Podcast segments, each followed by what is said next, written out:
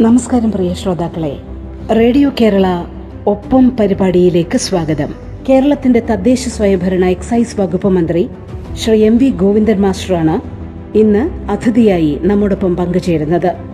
സ്വാഗതം ഒപ്പത്തിലേക്ക്.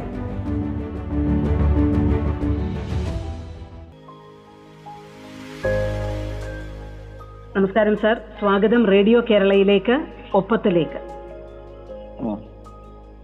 സുദീർഘമായ അരനൂറ്റാണ്ടിലേറെ കാലം പൊതുജീവിത പാരമ്പര്യം ഉൾക്കൊള്ളുന്ന അങ്ങ് മന്ത്രിയാകുമ്പോൾ അതിന്റെ അനുഭവ സമ്പത്ത് വലിയ ഘടകമായി പ്രവർത്തിച്ചിട്ടുണ്ടോ? എങ്ങനെയാണ് അങ്ങ് ആദ്യമായി അതിനെക്കുറിച്ച് പറയുന്നത്? അല്ല മന്ത്രി ആയി എന്നുള്ളത് ഇതേവരെ നിരവധിയായ ചുമതലകൾ ഏറ്റെടുത്ത് പ്രവർത്തിച്ചതിന്റെ വേറൊരു ഭാഗം എന്ന് മാത്രമേ ഞാൻ കാണുന്നു അതാണ് അതിന്റെ ഒരു പ്രധാനപ്പെട്ട കാര്യം.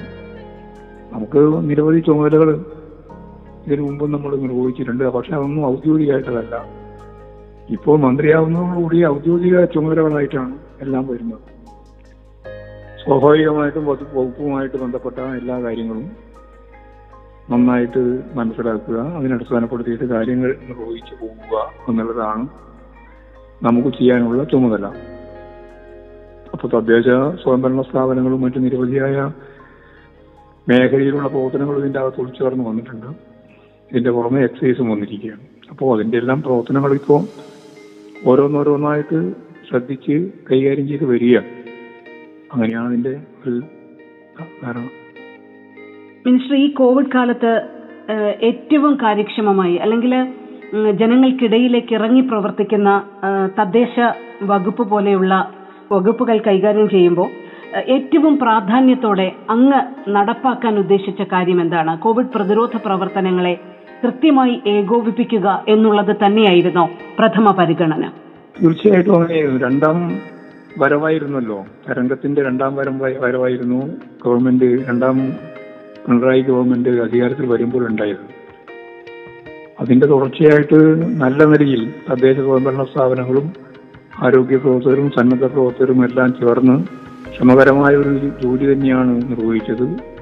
കേരളത്തിലെ തദ്ദേശ സ്വയംഭരണ സ്ഥാപനങ്ങൾ എന്ന് പറയുന്നത് എല്ലാ അർത്ഥത്തിലും എല്ലാ ദുരിതങ്ങളും ദുരന്തങ്ങളും ഉണ്ടായ സന്ദർഭങ്ങളിലൊക്കെ വെള്ളപ്പൊക്കത്തിന്റെ രണ്ട് വർഷക്കാലത്തെ അനുഭവങ്ങളിലും ഇപ്പോൾ തീർച്ചയായിട്ടും ഈ കോവിഡ് പത്തൊമ്പതിന്റെ പശ്ചാത്തലത്തിലുമെല്ലാം വളരെ ഫലപ്രദമായ പ്രവർത്തനം നടത്താൻ തദ്ദേശ സ്വയംഭരണ സ്ഥാപനങ്ങൾക്ക് കക്ഷി രാഷ്ട്രീയത്തിന് അതീതമായിട്ട് സാധിച്ചിട്ടുണ്ട് എന്നുള്ളതാണ് വളരെ പ്രധാനപ്പെട്ട പ്രത്യേകത.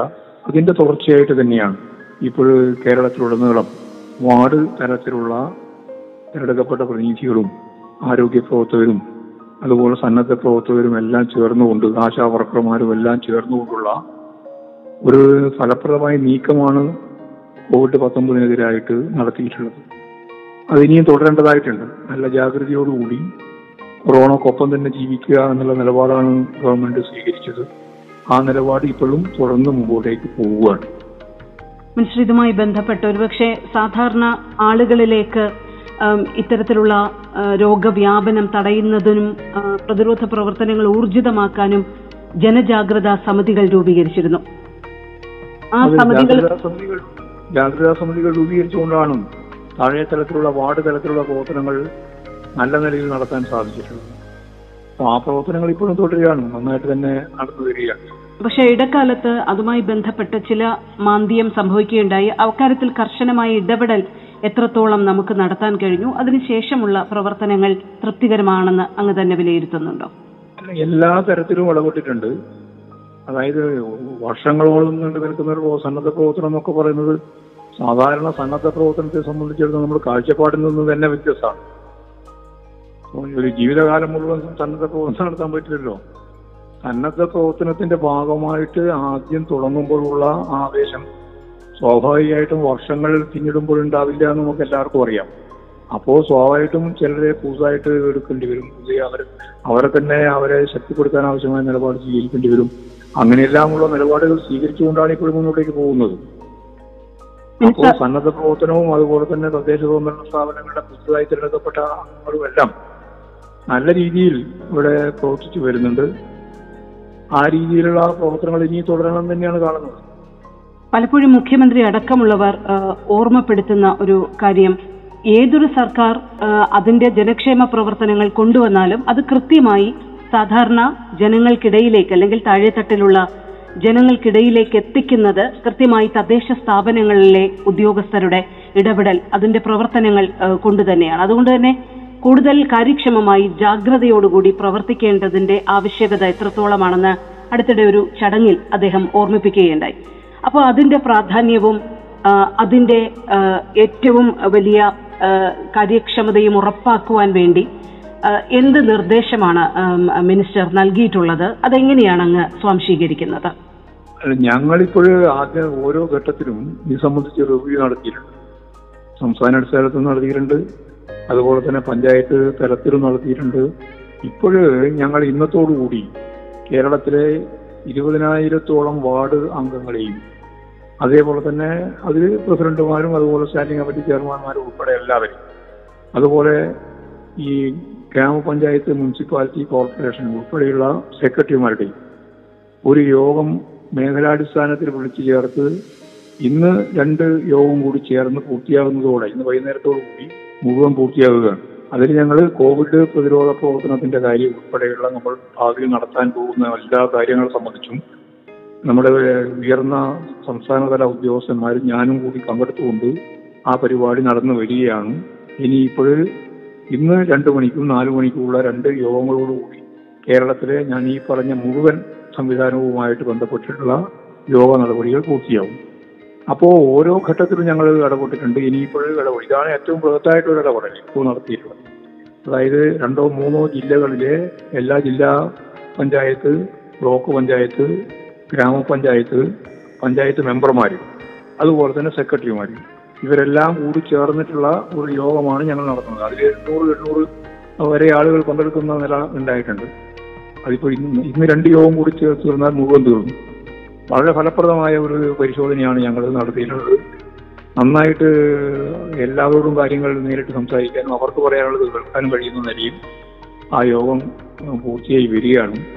അപ്പോൾ അതിൽ ഈ കോവിഡ് പശ്ചാത്തലവും അതിന്റെ ഭാഗമായിട്ടുള്ള ശ്രദ്ധയും മാത്രമല്ല തദ്ദേശ സ്വയംഭരണ സ്ഥാപനങ്ങൾ പുതിയ തലത്തിലേക്ക് മാറേണ്ടുന്നതിന്റെ അടിസ്ഥാനപരമായിട്ടുള്ള കാര്യങ്ങളും ഞങ്ങൾ വിശദീകരിക്കുന്നുണ്ട്. കഴിഞ്ഞ ഇരുപത്തഞ്ച് കൊല്ലക്കാലത്തെ ജനകീയാസൂത്രണത്തിന്റെ രജത ജൂബിലി ആഘോഷ പരിപാടി ബഹുമാനപ്പെട്ട കേരളത്തിന്റെ മുഖ്യമന്ത്രി ഉദ്ഘാടനം ചെയ്തത് കഴിഞ്ഞ ആഗസ്റ്റ് പതിനേഴാം തീയതിയാണ്. അന്നാണ് ഇരുപത്തഞ്ച് കൊല്ലം പൂർത്തിയാകുന്നത്. അതിനുശേഷം അതിന്റെ രണ്ടാം ഘട്ടത്തിലേക്ക് കടക്കുമ്പോൾ സാധാരണ സേവന മേഖലയിൽ മാത്രം കേന്ദ്രീകരിക്കുന്ന തദ്ദേശ സ്വയംഭരണ സ്ഥാപനങ്ങൾ നേരത്തെ പറഞ്ഞതുപോലെ എല്ലാറ്റിനെയും പ്രതിരോധിക്കുന്നതിന് വേണ്ടി ഇപ്പൊ മഹാമാരി വന്നപ്പോൾ അതിന്റെ പ്രതിരോധത്തിന്റെ കേന്ദ്രമായും അതുപോലെ വെള്ളപ്പൊക്കം ഉൾപ്പെടെയുള്ള കാര്യങ്ങൾ വന്നപ്പോൾ ഡിസാസ്റ്റർ മാനേജ്മെന്റിന്റെ പ്രധാനപ്പെട്ട ചുമതലക്കാരായും ഒക്കെ പ്രവർത്തിച്ചു വന്ന അനുഭവത്തിന്റെ വെളിച്ചത്തിൽ ഇനി നമുക്ക് ഇനി എന്തു വേണം എന്നുള്ള ചോദ്യമാണ് നമ്മുടെ മുമ്പിലുള്ളത്. അപ്പോഴാണ് ഞങ്ങൾ കണ്ടത് ഇനി നമുക്ക് ആവശ്യം. ഈ കേരളത്തിലെ പാവപ്പെട്ടവര് പട്ടികജാതി പട്ടികവർക്ക് പിന്നോക്ക സമുദായം മുന്നോക്ക സമുദായത്തിലെ പിന്നോക്ക ഉൾപ്പെടെയുള്ള ഈ ഏറ്റവും പിന്നിൽ നിൽക്കുന്ന ജനവിഭാഗങ്ങൾ അവരെ ഗുണമേന്മയുള്ള ജീവിതത്തിലേക്ക് നയിക്കാൻ പൊതുവെ സാധിച്ച ഒരു സംസ്ഥാനമാണ് കേരളം. അവരുടെ വിദ്യാഭ്യാസത്തിന്റെ കാര്യത്തിലും പുതിയ തലമുറയുടെ വിദ്യാഭ്യാസത്തിന്റെ കാര്യത്തിലായാലും വസ്ത്രത്തിന്റെ കാര്യത്തിലായാലും ആരോഗ്യ പരിപാലനത്തിന്റെ കാര്യത്തിലായാലും വീടിന്റെ പ്രശ്നത്തിലായാലും എല്ലാറ്റിലും ഇന്ത്യയിലെ മറ്റിതര സംസ്ഥാനങ്ങളിൽ നിന്നും വേറിട്ട് നിൽക്കുന്ന ഏറ്റവും ഗുണകരമായ നേരത്തെ പറഞ്ഞതുപോലെ ഗുണമേന്മയുള്ള ജീവിതം നയിക്കാൻ ഒരു വലിയ വിഭാഗത്തെ പ്രാപ്തമാക്കിയ സംസ്ഥാനം കേരളമാണ്. അപ്പോൾ തന്നെ അതിദരിദ്രരായ ഒരു വിഭാഗം ഇവിടെയുണ്ട് എന്ന് ഞങ്ങൾ മനസ്സിലാക്കി ആദ്യത്തെ മന്ത്രിസഭാ ശ്രീ പിണറായി വിജയന്റെ രണ്ടാം മന്ത്രിസഭയുടെ ഒന്നാമത്തെ യോഗത്തിൽ അതിദരിദ്രരെ കണ്ടെത്താൻ വേണ്ടിയുള്ള സർവേ നടത്തണം എന്നാണ് തീരുമാനിച്ചത്. ആ സർവേ അതിന്റെ പൈലറ്റ് വർക്ക് ആരംഭിച്ചു. അമ്പത് തദ്ദേശ സ്വയംഭരണ സ്ഥാപനങ്ങൾ ഇപ്പോൾ ആരംഭിച്ചു. ഇക്കൊല്ലം അവസാനിക്കുമ്പോഴേക്ക് അതിദരിദ്രരുടെ കൃത്യമായിട്ടുള്ള ഒരു കണക്ക്. ആരും അനർഹരായവർ അതിൽ ഉൾപ്പെടാൻ പാടില്ല. അർഹരായ ഒരാളെയും വിട്ടുപോകാൻ പാടില്ല. ആ രീതിയിലുള്ള ഒരു വർക്ക് ഇപ്പോൾ പ്ലാൻ ചെയ്തിട്ടുണ്ട്. അതിന്റെ പൈലറ്റ് വർക്ക് നടന്നുകൊണ്ടിരിക്കുകയാണ്. ഇനി എല്ലാ പഞ്ചായത്തിലും അത് നടപ്പിലാക്കാനാണ് മുനിസിപ്പാലിറ്റിയിലും കോർപ്പറേഷനിലും എല്ലാം അത് നടപ്പിലാക്കാനാണ് ഉദ്ദേശിക്കുന്നത്. അത് കഴിഞ്ഞാൽ അടുത്ത ജനുവരി മാസത്തോടുകൂടി നമുക്ക് ഈ കണ്ടെത്തിയിട്ടുള്ള അതിദരിദ്രരെ പൊതുസമൂഹത്തിന്റെ ഭാഗമാക്കി മാറ്റാനുള്ള പ്രവർത്തനം നമുക്ക് നടത്തി നാല് കൊല്ലം കൊണ്ട് അഞ്ച് കൊല്ലം പൂർത്തിയാവുമ്പോഴേക്ക് നമുക്ക് അവരെ പൊതുസമൂഹത്തിന്റെ ഭാഗമാക്കി മാറ്റാനാവും എന്നുള്ളതാണ്. അതേപോലെ തൊഴിലില്ലായ്മയാണ്. പത്ത് മുപ്പത്തിയേഴ് ലക്ഷം ആളുകൾ ചെറുപ്പക്കാരികളും ചെറുപ്പക്കാരും പെൺകുട്ടികളാണ് ചെറുപ്പക്കാരികളാണ് ഏറ്റവും കൂടുതൽ അഭ്യസ്തവിദ്യരായിട്ടുള്ള ആളുകൾ എംപ്ലോയ്മെന്റ് എക്സ്ചേഞ്ചിൽ പേർ രജിസ്റ്റർ ചെയ്ത് കാത്തിരിക്കുകയാണ്. അങ്ങനെ തൊഴിലില്ലാതെ അറിയുന്ന ഒരു ജനതയുടെ നാടാണ് കേരളം എന്ന ദുഃഖേര് നമുക്കുണ്ട്. ആ ദുഃഖേര് മാറ്റണമെങ്കിൽ കാർഷിക മേഖലയിലും വ്യാവസായിക മേഖലയിലും സേവന മേഖലയിലും ലക്ഷക്കണക്കിന് ആളുകൾക്ക് അഭ്യസ്തവിദ്യരായവർ ഉൾപ്പെടെയുള്ളവർക്ക് ജോലി കൊടുക്കാൻ സാധിക്കണം. അതിൽ ഇരുപത് ലക്ഷം ആളുകൾക്ക് ജോലി കൊടുക്കാനുള്ള സംവിധാനമാണ് ഇപ്പോൾ ഗവൺമെന്റ് ആലോചിച്ചുകൊണ്ടിരിക്കുന്നത് അത് അഭ്യസ്തവിദ്യരായ സംബന്ധിച്ചിടത്തോളം. തദ്ദേശ സ്വയംഭരണ സ്ഥാപനങ്ങൾ ഇന്നേ വരെയുള്ള ഞാൻ നേരത്തെ പറഞ്ഞ സേവന പ്രവർത്തനത്തിന്റെ ഒപ്പം അത് വേണം. ശുദ്ധജലം അതുപോലെ തന്നെ ഇലക്ട്രിസിറ്റി റോഡ് തുടങ്ങിയ പശ്ചാത്തല സൗകര്യം എല്ലാം നമുക്ക് ഉണ്ടാക്കണം. അതൊക്കെ ഏതാണ്ട് ഉണ്ടായിട്ടുണ്ട്. ഇനി നമുക്ക് ഈ തൊഴിലില്ലായ്മ പരിഹരിക്കുന്നതിന് വേണ്ടിയുള്ള ഫലപ്രദമായ ഇടപെടൽ. തൊഴിൽ ദാതാവായി തദ്ദേശ സ്വയംഭരണ സ്ഥാപനങ്ങൾ മാറണം. അതിന്റെ ഭാഗമായിട്ട് ഞങ്ങൾ ഇപ്പോൾ തീരുമാനിച്ചത് ആയിരം ജനസംഖ്യക്ക് അഞ്ചു പേർക്ക് തൊഴിൽ കൊടുക്കാൻ തദ്ദേശ സ്വയംഭരണ സ്ഥാപനങ്ങൾക്ക് സാധിക്കണം. എന്ന് പറഞ്ഞാൽ മൂന്നര കോടിയോളം വരുന്ന ജനതയുടെ ആയിരത്തിന് അഞ്ച് എന്ന തോതിലുള്ള ജോലി കേരളത്തിൽ അങ്ങോളം ഇങ്ങോളമുള്ള തദ്ദേശ സ്വയംഭരണ സ്ഥാപനങ്ങൾ വഴി നമുക്ക് നൽകാനാവണം. അപ്പോൾ ലക്ഷക്കണക്കിന് ആളുകൾക്ക് തൊഴിൽ കൊടുക്കാൻ സാധിക്കുന്ന ഒരു സംരംഭ പ്രവർത്തനം എല്ലാ പഞ്ചായത്തിലും മുനിസിപ്പാലിറ്റിയിലും കോർപ്പറേഷനിലും നടത്തേണ്ടതായിട്ടുണ്ട് എന്നാണ് കാണുന്നത്. ഈ ആറ് സെപ്റ്റംബർ മാസം മുതൽ അതിന്റെ പ്രവർത്തനത്തിലേക്ക് നീങ്ങുകയാണ് അതേപോലെ തന്നെയാണ് ഇരുപത്തിമൂന്ന് വർഷക്കാലം പിന്നിട്ട ഏറ്റവും പ്രധാനപ്പെട്ട കേരളം ലോകത്തിന് നൽകിയ സ്ത്രീ ശാക്തീകരണ പ്രശ്നത്തിൽ ദാരിദ്ര്യ നിർമ്മാർജന പ്രവർത്തനത്തിൽ ഏറ്റവും പ്രധാനപ്പെട്ട ഒന്നാണ് കുടുംബശ്രീ. ആ കുടുംബശ്രീ പ്രവർത്തനത്തിൽ ഇരുപത്തിമൂന്ന് കൊല്ലക്കാലത്തെ അനുഭവം പരിശോധിച്ചുകൊണ്ട് ഞങ്ങളിപ്പോൾ തീരുമാനിച്ചത് ഇപ്പൊ അവരുടെ കുടുംബത്തിൽ തന്നെയുള്ള പുതിയ തലമുറ പതിനെട്ട് വയസ്സ് കഴിഞ്ഞ പുതിയ തലമുറ ആ പുതിയ തലമുറയെ ആകെ കേരളത്തിൽ ഏകോപിതമായ രീതിയിൽ സംഘടിപ്പിക്കണം എന്നിപ്പോൾ ആലോചിക്കുന്നത് അതിന്റെ ഭാഗമായിട്ട് ഒരു വാർഡിൽ ഒരു യൂണിറ്റ് എന്ന തലത്തിൽ നമുക്ക് ഈ പുതിയ തലമുറയിൽപ്പെട്ട ന്യൂജൻ വിഭാഗത്തിൽപ്പെട്ട ചെറുപ്പക്കാരികളെ അണിനിരത്താൻ കഴിയണം. അങ്ങനെ അണിനിരത്തുമ്പോൾ അവരുടെ തൊഴിൽ സംരംഭങ്ങൾ ഉദ്ദേശിക്കുന്നത് അതുവഴി നമുക്ക് തൊഴിൽ കണ്ടെത്താൻ കഴിയും. തദ്ദേശ സ്വയംഭരണ സ്ഥാപനങ്ങളുടെ ഭാഗമായിട്ടും അതുപോലെ തന്നെ കുടുംബശ്രീയുടെ പരിപൂർണമായ പിന്തുണയോടെയും പിന്നെ നമുക്കെല്ലാം അറിയുന്നത് പോലെ സഹകരണ മേഖല പ്രത്യേകിച്ച് സഹകരണ ബാങ്കുകളിൽ നിന്ന് മറ്റ് വിവിധ സാമ്പത്തിക സ്ഥാപനങ്ങളിൽ നിന്ന് എല്ലാം സൗകര്യ കിട്ടുന്ന ആനുകൂല്യങ്ങൾ കൂടി ഉപയോഗപ്പെടുത്തിയിട്ട് പതിനായിരക്കണക്കിന് സംരംഭങ്ങൾ കേരളത്തിൽ കുടുംബശ്രീയുടെ ഭാഗമായിട്ട് തുടങ്ങാൻ നമുക്ക് കഴിയും. ആ പ്രവർത്തനങ്ങൾ നമ്മൾ ഒരു ഭാഗത്ത് നടത്താൻ വരികയാണ്. അതും ഈ ഒക്ടോബറോടുകൂടി സെപ്റ്റംബർ കഴിഞ്ഞ ഒക്ടോബറോടുകൂടി അതിന്റെ പ്രായോഗിക പ്രവർത്തനം സംഘടനാ രൂപീകരണവും അതിന്റെ പ്രവർത്തനങ്ങളും നടക്കും. ഇപ്പോഴും നമുക്കറിയാം സ്ത്രീകൾ അനുഭവിക്കുന്ന ഏറ്റവും പ്രധാനപ്പെട്ട ഗൗരവതരമായ പ്രശ്നം സ്ത്രീധന പ്രശ്നമാണ്. അങ്ങനെ സ്ത്രീധനം ഉൾപ്പെടെയുള്ള കാര്യങ്ങളിൽ സ്ത്രീകൾക്കെതിരായിട്ട് വരുന്ന കടന്നാക്രമങ്ങൾ പീഡനങ്ങൾ കൊലപാതകങ്ങൾ ആത്മഹത്യകൾ ഒക്കെ ചെറുക്കാൻ സാധിക്കുന്ന യുവതയുടെ ഏറ്റവും പ്രധാനപ്പെട്ട കരുത്തായിട്ട് ഈ യൂണിറ്റുകളെ മാറ്റാനും നമുക്ക് സാധിക്കും. സ്ത്രീധനം ഇല്ലാതെ സ്ത്രീധനം കൊടുക്കാതെ മാത്രമേ കല്യാണം കഴിക്കുള്ളൂ എന്നുള്ള ഒരു ഉറച്ച നിലപാടിലേക്ക് വരാനുള്ള മനസ്സ് രൂപപ്പെടും അതുപോലെ തന്നെ കല്യാണം കഴിക്കണമെങ്കിൽ സ്ത്രീധനം വാങ്ങിയേ പറ്റൂ എന്നുള്ള ഇന്നത്തെ അവസ്ഥ മാറ്റാൻ യുവതയാകെ മുമ്പോട്ടേക്ക് വരണം. അപ്പോ അതിന്റെ എല്ലാം ഭാഗമായിട്ട് നിൽക്കാൻ കഴിയുന്ന കുടുംബശ്രീയുടെ അനുഭവത്തിൽ നിന്ന് പുതിയ തലമുറയിൽപ്പെട്ട പതിനെട്ട് വയസ്സ് മുതൽ നാൽപ്പത് വയസ്സ് വരെയുള്ള ഇവരും ഒറ്റക്കെട്ടായിട്ട് മുമ്പോട്ടേക്ക് വരുന്ന ഒരു ബോധവൽക്കരണത്തിലേക്ക് എത്തിയാൽ നല്ല ചെറുത്തുനിൽപ്പിന്റെ ഒരു അവസ്ഥ സൃഷ്ടിക്കാൻ കേരളത്തിലാവുമെന്ന് തന്നെയാണ് കുടുംബശ്രീയുമായിട്ട് ബന്ധപ്പെട്ടിട്ടുള്ളത് ആലോചിച്ചിട്ടുള്ളത്. ആ പരിപാടിയും നടപ്പിലാക്കാനാണ് ഉദ്ദേശിക്കുന്നത്. അതുവഴിയും ലക്ഷക്കണക്കിന് ചെറുപ്പക്കാരികൾക്ക് ജോലി കിട്ടാനുള്ള സാധ്യതയുണ്ട്. അതുപോലെ ഗവൺമെന്റ് പരിപാടി അനുസരിച്ച് ഇരുപത് ലക്ഷം ആളുകൾക്ക് തൊഴിൽ കൊടുക്കുന്നതിന് വേണ്ടി വരുന്ന അതിന്റെ സർവേയും മറ്റു കാര്യങ്ങളും ഒക്കെ നമുക്ക് കുടുംബശ്രീ മുഖേന കൈകാര്യം ചെയ്യാനും സാധിക്കും. അപ്പോ ലോകത്തെമ്പാടുമുള്ള തൊഴിൽ സാധ്യതകൾ ഉപയോഗപ്പെടുത്തിയിട്ട് തൊഴിൽ നൽകാനുള്ള പ്രവർത്തനം ഗവൺമെന്റ് നടത്തിക്കൊണ്ടിരിക്കുന്നതിനോടൊപ്പം തന്നെ തദ്ദേശ സ്വയംഭരണ സ്ഥാപനങ്ങളും തൊഴിലില്ലായ്മ പരിഹരിക്കുന്നതിന് വേണ്ടിയിട്ട് ഫലപ്രദമായ ഇടപെടൽ നടത്തുക എന്നുള്ള തൊഴിൽദായകരായി മാറുക എന്ന പുതിയ സമീപനം ഞങ്ങൾ സ്വീകരിച്ചിട്ടുണ്ട്. അതും ഇതിന്റെ ഒപ്പം തന്നെ നടക്കാനാണ് ഉദ്ദേശിക്കുന്നത്. നിങ്ങൾ കേൾക്കുന്നത് ഒപ്പം കേരളത്തിന്റെ തദ്ദേശ സ്വയംഭരണ എക്സൈസ് വകുപ്പ് മന്ത്രി ശ്രീ എം വി ഗോവിന്ദൻ മാസ്റ്ററാണ് അതിഥിയായി പങ്കുചേരുന്നത്. ഒപ്പത്തിൽ ഇടവേള.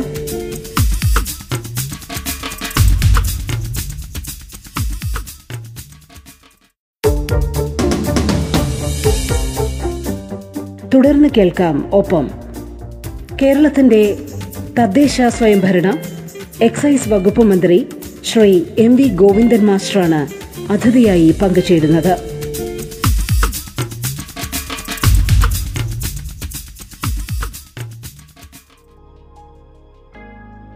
ഇരുപത് ലക്ഷത്തോളം ആൾക്കാർക്ക് ചെറുപ്പക്കാർക്ക് തൊഴിൽ നൽകുക അതിനുള്ളൊരു പദ്ധതി ഉണ്ടാവുക എന്നൊക്കെ പറയുന്നത് ഒരു ബൃഹത്തായ പദ്ധതി തന്നെയാണ്.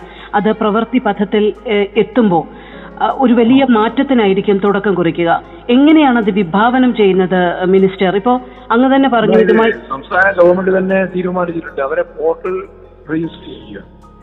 സംസ്ഥാന ഗവൺമെന്റിന്റെ ഒരു പ്രൊജക്റ്റാണ്. ഈ ഇരുപത് ലക്ഷം കുടുംബശ്രീ മുഖേനയും അതുപോലെ തന്നെ തദ്ദേശ ഗവൺമെന്റ് സ്ഥാപനങ്ങൾ മുഖേനയും എല്ലാം ഉദ്ദേശിക്കുന്നത് അത് അത് ഇപ്പോൾ പറയാം അത് ഇതിനൊപ്പം ചേർന്നിട്ട് അല്ല ഇത് വേറെ തന്നെ സ്കീം ഉണ്ടാക്കി അതിനെ അടിസ്ഥാനപ്പെടുത്തി ഗവൺമെന്റ് മുന്നോട്ടേക്ക് പോകുന്നത് അതിന്റെ സർവേയാണ് കുടുംബശ്രീ നടത്തണമെന്ന് ഇപ്പോഴും ആലോചിച്ചിട്ടുള്ളത്.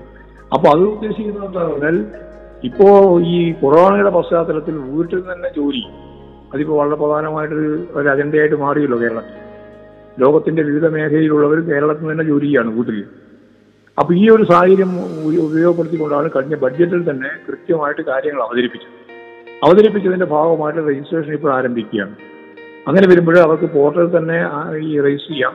അവിടെ വിദ്യാഭ്യാസം. എല്ലാം അഭ്യസ്തരായ യുവതി യുവതികളും യുവാക്കളുമാണ് ഉള്ളത്. അപ്പൊ യുവതി യുവാക്കൾക്കാകെ തൊഴിൽ ലഭിക്കുന്നതിന് വേണ്ടിയുള്ള പോർട്ടൽ സൗകര്യത്തിൽ രജിസ്റ്റർ ചെയ്യും. അവരെ പ്രത്യേകം പ്രത്യേകമായ രീതിയിൽ അവരുടെ വിദ്യാഭ്യാസ യോഗ്യത ഉൾപ്പെടെ കണ്ടുകൊണ്ട് അവരെ നൈപുണികമായ രീതിയിൽ അവരെ പഠിപ്പിക്കുക. അവർക്ക് ട്രെയിനിങ് കൊടുക്കുക. അവരെ രജിസ്റ്റർ ചെയ്യിപ്പിക്കുക അവരെ പ്രാപ്തരാക്കുക.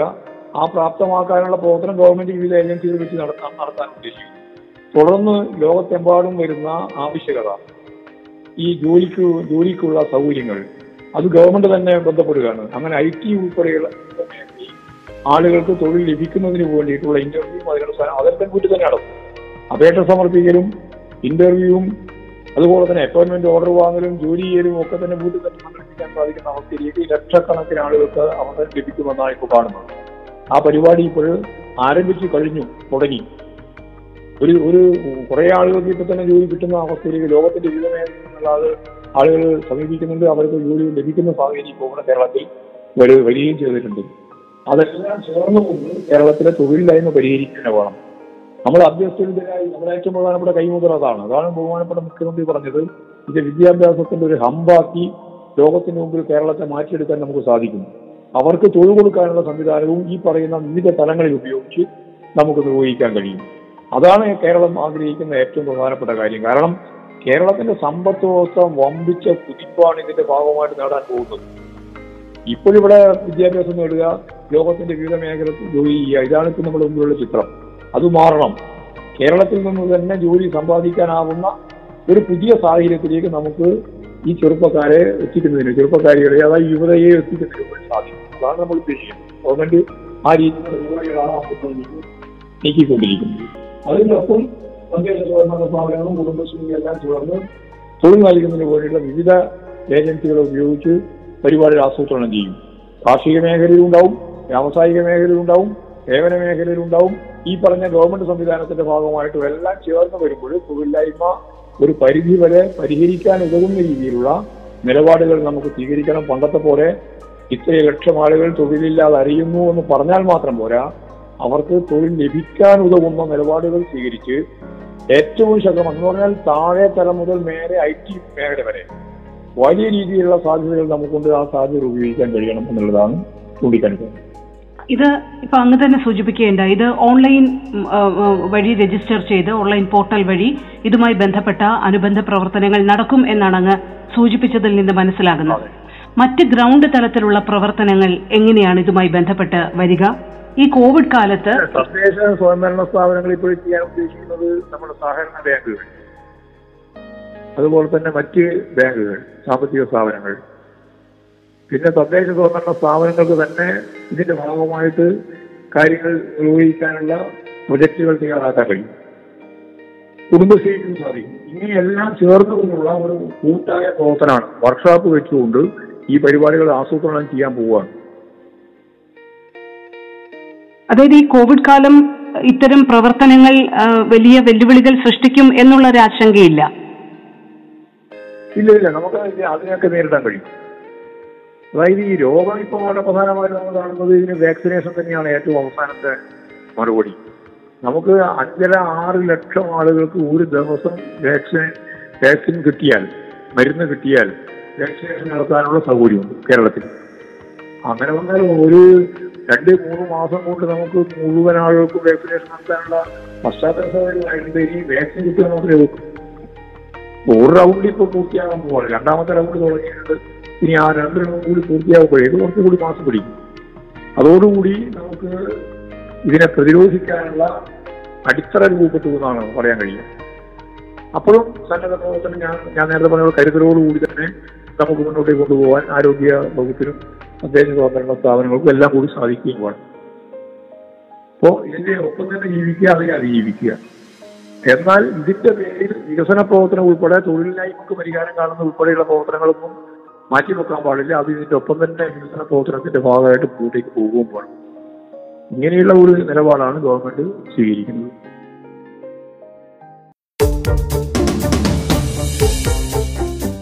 നിങ്ങൾ ഇതുവരെ കേട്ടത് ഒപ്പം കേരളത്തിന്റെ തദ്ദേശ സ്വയംഭരണ എക്സൈസ് വകുപ്പ് മന്ത്രി ശ്രീ എം വി ഗോവിന്ദൻ മാസ്റ്ററാണ് ഇന്ന് അതിഥിയായി പങ്കുചേർന്നത്.